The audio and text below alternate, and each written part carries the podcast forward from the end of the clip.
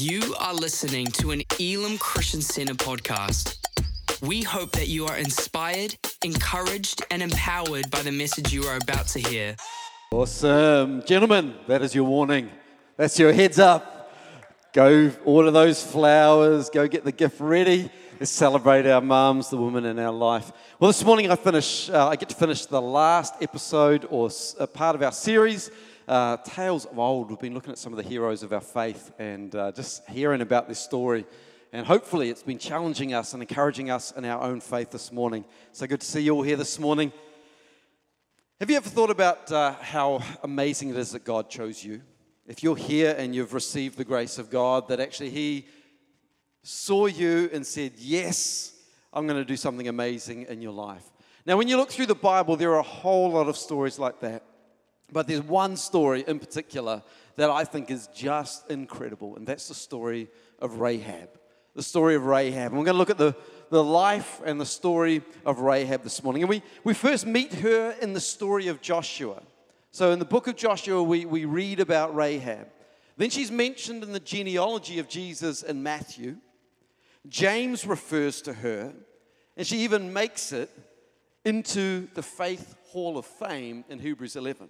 What's interesting, the book of Joshua, named after Joshua, Joshua doesn't make it into that hall of faith. And Rahab is mentioned multiple times throughout the Bible.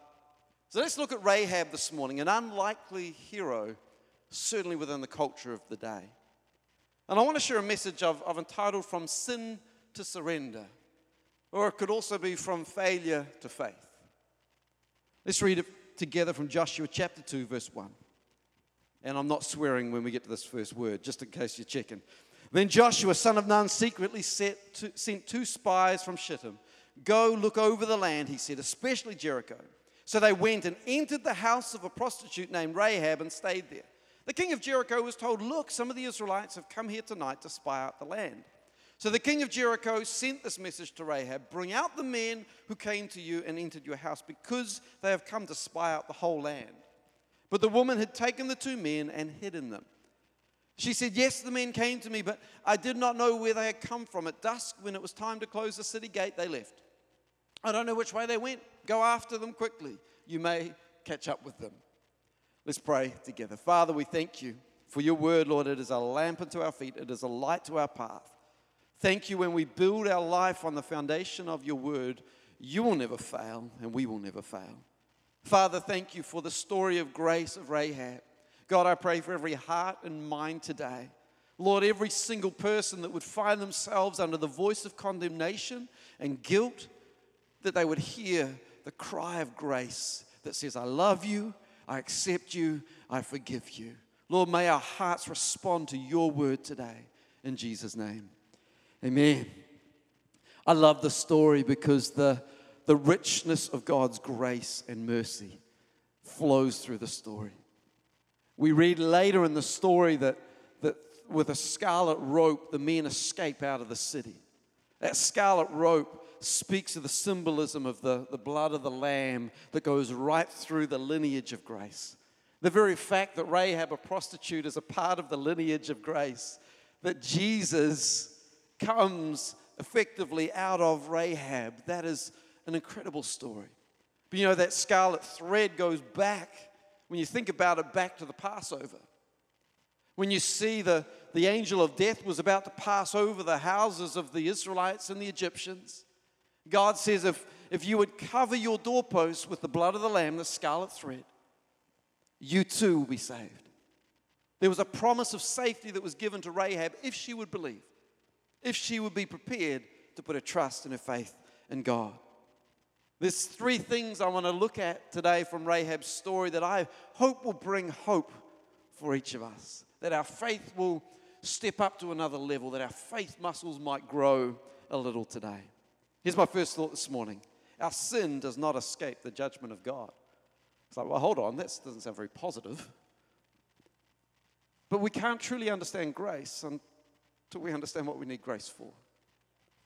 I, I, I am a little worried about the feeling in today's society that says God is all about love, God is all about acceptance, And let's just go straight to the grace part. And we skip over the thing called sin. Sin is destructive, it destroys everything it touches. You and I, born into sin. Sin is a big deal. It is such a big deal that our Lord and Savior had to go to the cross for it. So we have to be aware of sin. We have to acknowledge it. We have to recognize that we have all sinned. We are like sheep have gone astray. There is not a single person righteous, not me. I hold nothing of value that could get me into heaven, that could help me receive the forgiveness of God. All I can do is surrender my life to Him and acknowledge my sin, confess it, and receive that incredible grace. See, when God brought the people out of Egypt into the promised land, part of the taking of the promised land was to eradicate sin. And Jericho represented a stronghold of pride, a proud city. Our walls are big and strong, you can't get through us. Isn't that us? Isn't that us that says, God, I've built this on my own. I've, I've built my own little kingdom. I've, I've, I've done such a great job at everything I've done. Look at me. And God says, Yeah, that's got to come down too. Humble ourselves before God, we're told. We, we, we have to humble ourselves so that God wouldn't humble us. And if we would do it first, if we would do it with obedience, with that conviction of our sin, God extends His grace to us. And the trouble is, we become so much like the world. There's a story in Genesis where, where Abraham and Lot, the, the, the dividing land, and, and Lot goes and camps. He chooses to camp down by Sodom and Gomorrah. And he camps outside, but you come back to the story and you find him now sitting at the gates. See, we, we get close to sin. We, we, we kind of camp on the edge of sin and we, and, we, and we go, it won't affect me. It won't touch me. It does. It reaches out and grabs us. We need to have that heart of Joseph in the Old Testament that says, I could fall into sin with this woman. I will run. Run, flee from sin. That should be our response. When we see sin, when we're aware of sin, don't, don't see how close we can get to it. Don't see how close we can get and, and resist it. Resist it. Get out of the way of it as much as we can. Sin will destroy us. There is one cure, but one cure King Jesus. We've been worshiping him this morning. We have been celebrating him this morning. We've been lifting his name in this place because he is the king worthy to be celebrated.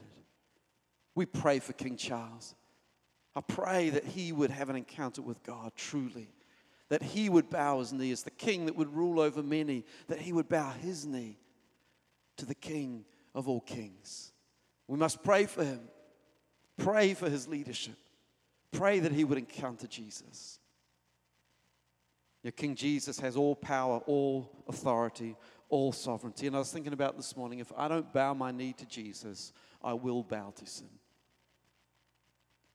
Bob, Dylan, he kind of summed it up. We're all going to serve somebody right? We're all going to serve somebody. Who will we serve? Will we serve King Jesus or will we serve sin?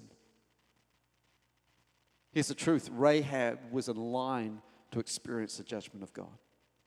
She, like all of Jericho, was about to experience the judgment of God. The two thieves on the cross on either side of Jesus, they, they were about to experience the judgment of God. It's appointed to man that each will, will live and die, and then face judgment. Every single one of us will face judgment for the way we've lived our lives, how we have responded to Christ. Two thieves, two responses. One mocks Jesus, one mocks our King, our Lord, and the other says, Remember me. And Jesus says, Today, today, when you breathe your last breath, you will be in paradise with me. Sin is a big deal. And we struggle, I think, with, well, we, want, we, we, we love the God that loves, right? Because we're all about love, love and acceptance. We struggle with the God of justice. But you can't have love without justice and justice without love. They, they have to hold this tension of love and justice. I love my kids. not anywhere close to the, the way that God loves you and I. But I love my kids enough. I saw them in a place where their lives were in danger, where the, the harm could come to them.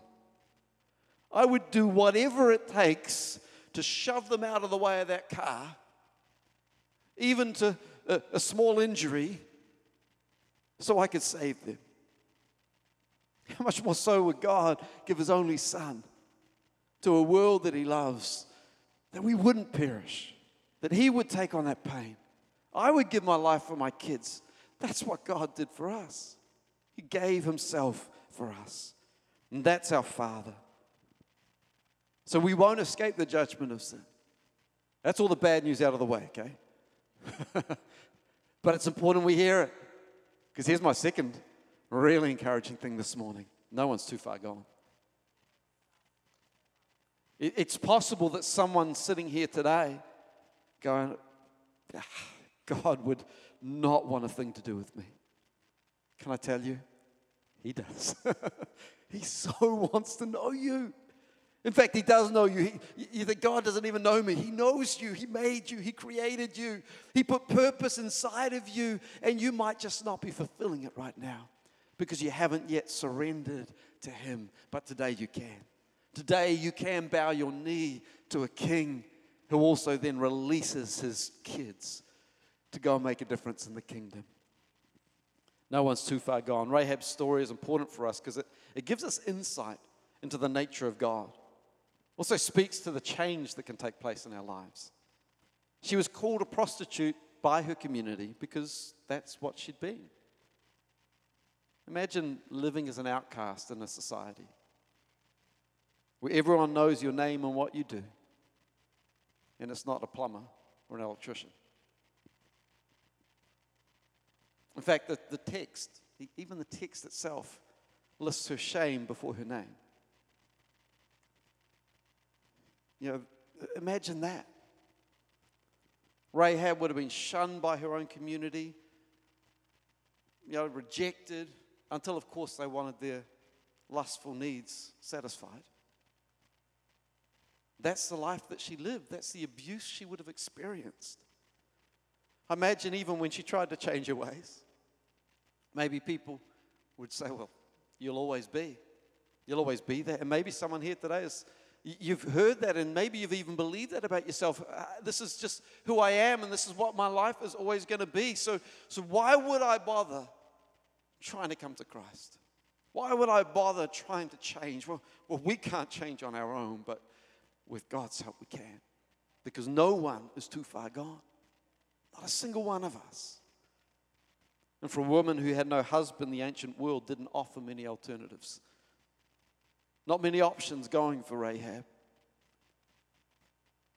And if in writing the story after Rahab had followed God, why, why did God still choose to record her as Rahab the prostitute, not Rahab the believer? Why, why is it that that was still left in there? Was it because in that lineage of grace, God still leaves a reminder of what He can do in us and through us? See, I don't think that title held anything on her anymore. Yes, it might have been a scar, but I don't think that would have held the pain that it did before. There was healing. It's okay to wear the scars of our past, but there's a moment where those scars will be healed and the pain. The scar might still be there, but the pain is gone because we've been healed by our loving God. Three things that were against uh, Rahab. Number one, she was a Canaanite and not a Jew. Another way of saying this is she was a heathen foreigner who would be ostracized by the Jewish community just simply because she was considered unclean. Because her act of befriending the spies, she and her extended family ended up becoming a part of the nation of Israel. How incredible is that? Second thing against her, she was a woman. Now, I hate to say this, but there were prayers that were prayed by Jewish men. I'm so glad that I wasn't born a woman. And, and, and for, for centuries, women have been fighting for the right to have their significance and to lead. And the fight gets out of control because it's fighting for the wrong thing. But every man, every woman, every child holds value in God's eyes. Male, female, hold power and authority given by God, by His design. When we walk in unity and we walk in mutual submission, husbands and wives, what a team. Women would submit to their husbands, men would lay down their lives for their wife. How glorious is that? As Christ laid down his life for the church. Have you ever been, uh, oh, the, the third, third part, the third strike against her is she was a prostitute, obviously. Let's assume it doesn't bother us that God wanted to include Canaanites. Yep, part of his redemptive plan. Let's, let's assume that God was in favor of woman, which we know he is. But a prostitute? Of all of the ones that he could have chosen, he, he says, I'm going to lay my grace upon Rahab. All these strikes against her. The amazing thing here is God uses her to fulfill his greater purpose.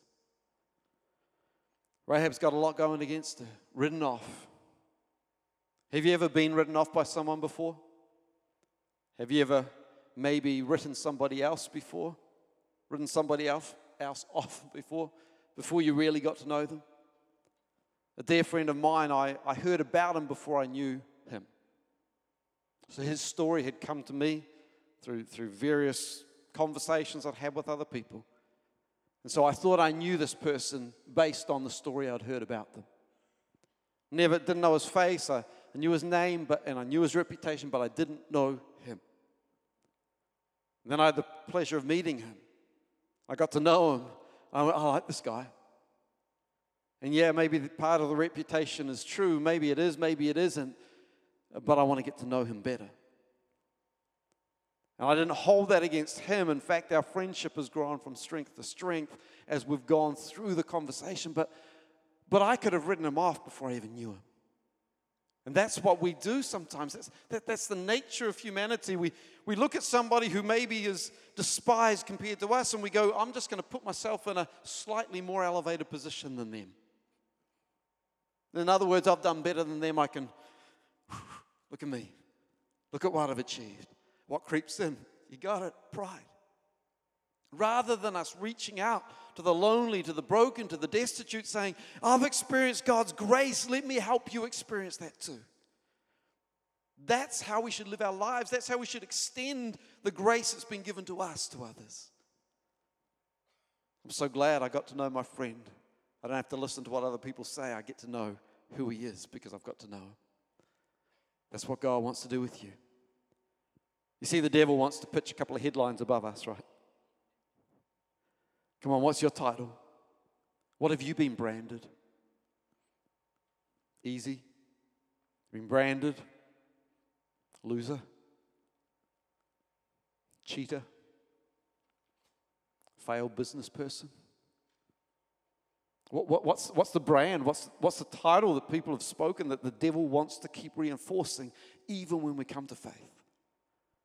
To remind us of our past. Come on, when he reminds us of our past, let's just remind him of his future. He's holding on to everything he can, which is to try and drag every single one of us down into the pit of hell. And yet Jesus says, Yes, that might have been your past, Rahab, but I'm going to choose you to bring forth my Savior. Come on, there is, a, there is a future for us that is not dependent on our past. The greatest lesson I think that jumps off the pages of Joshua 2 is God is no respecter of persons. Why else would he give so much space in, in the narrative of the, the Jewish people for this woman, Rahab? You know, many other passages, people weren't even named. Significant people weren't even named. But Rahab gets mentioned and then re-mentioned throughout the word. It's just a reminder of how much God loves us and that our failures aren't final. It's not the end result for us, but God, in His grace and His mercy, extends that forgiveness to anyone who would surrender their hearts to Him. So easy to be a follower of Jesus and to look at someone else and quickly judge them. But I believe God is, is wanting us to lean into His supernatural grace, to receive His supernatural grace.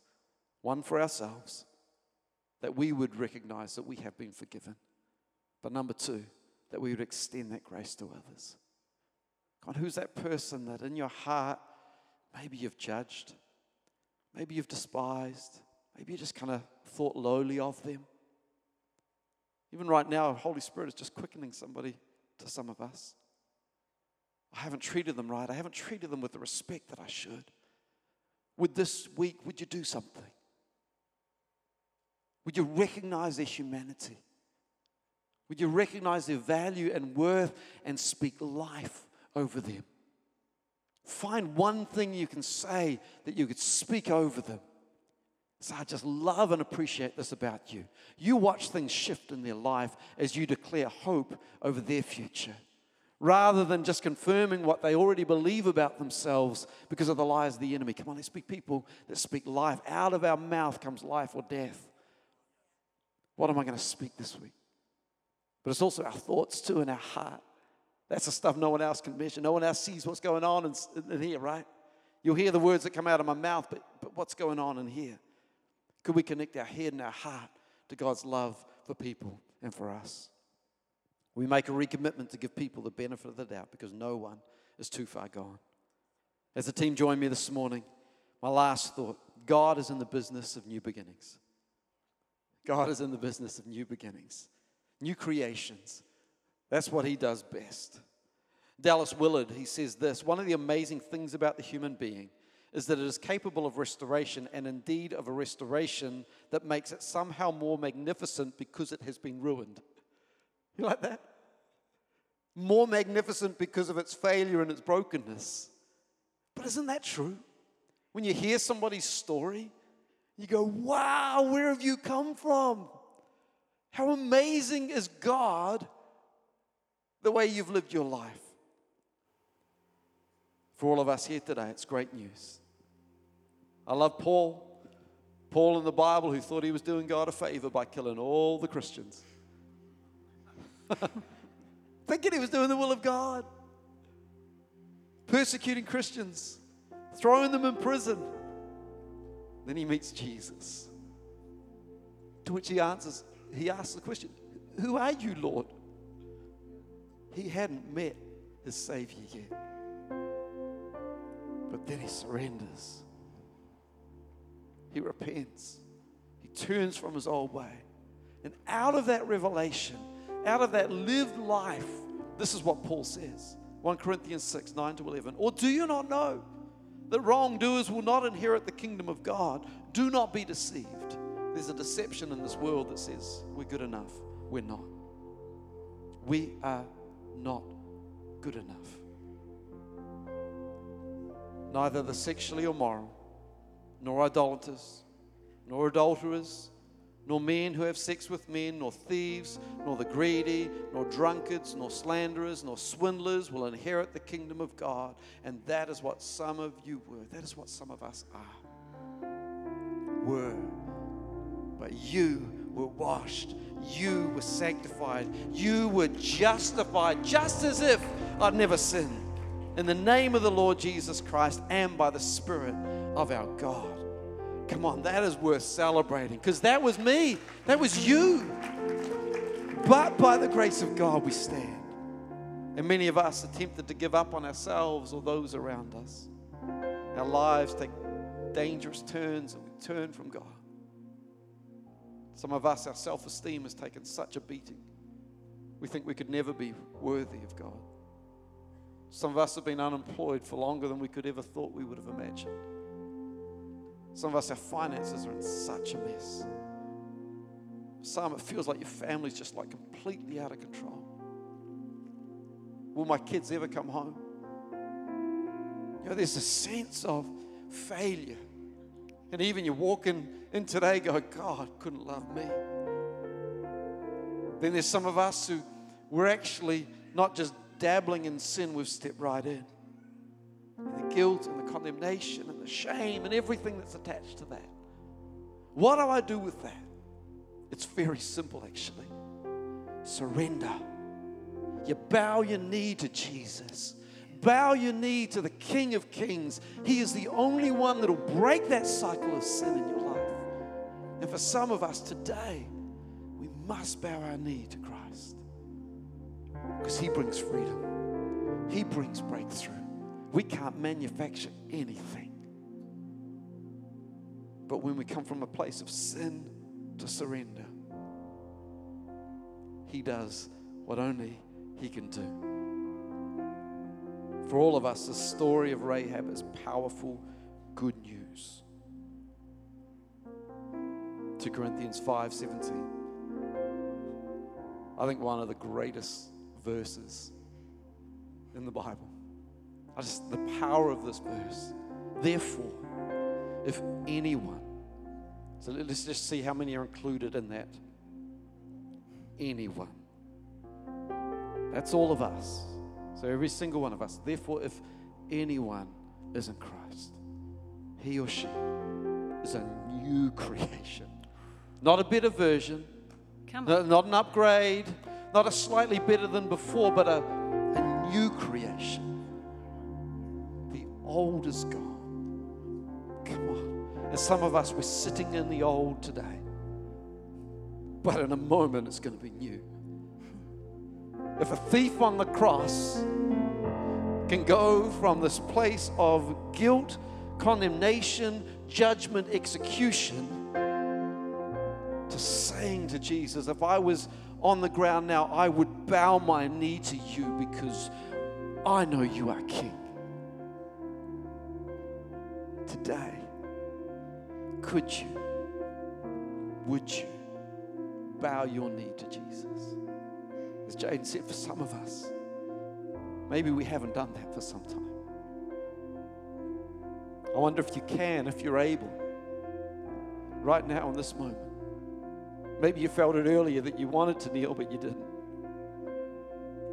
Here's another invitation, right where you are.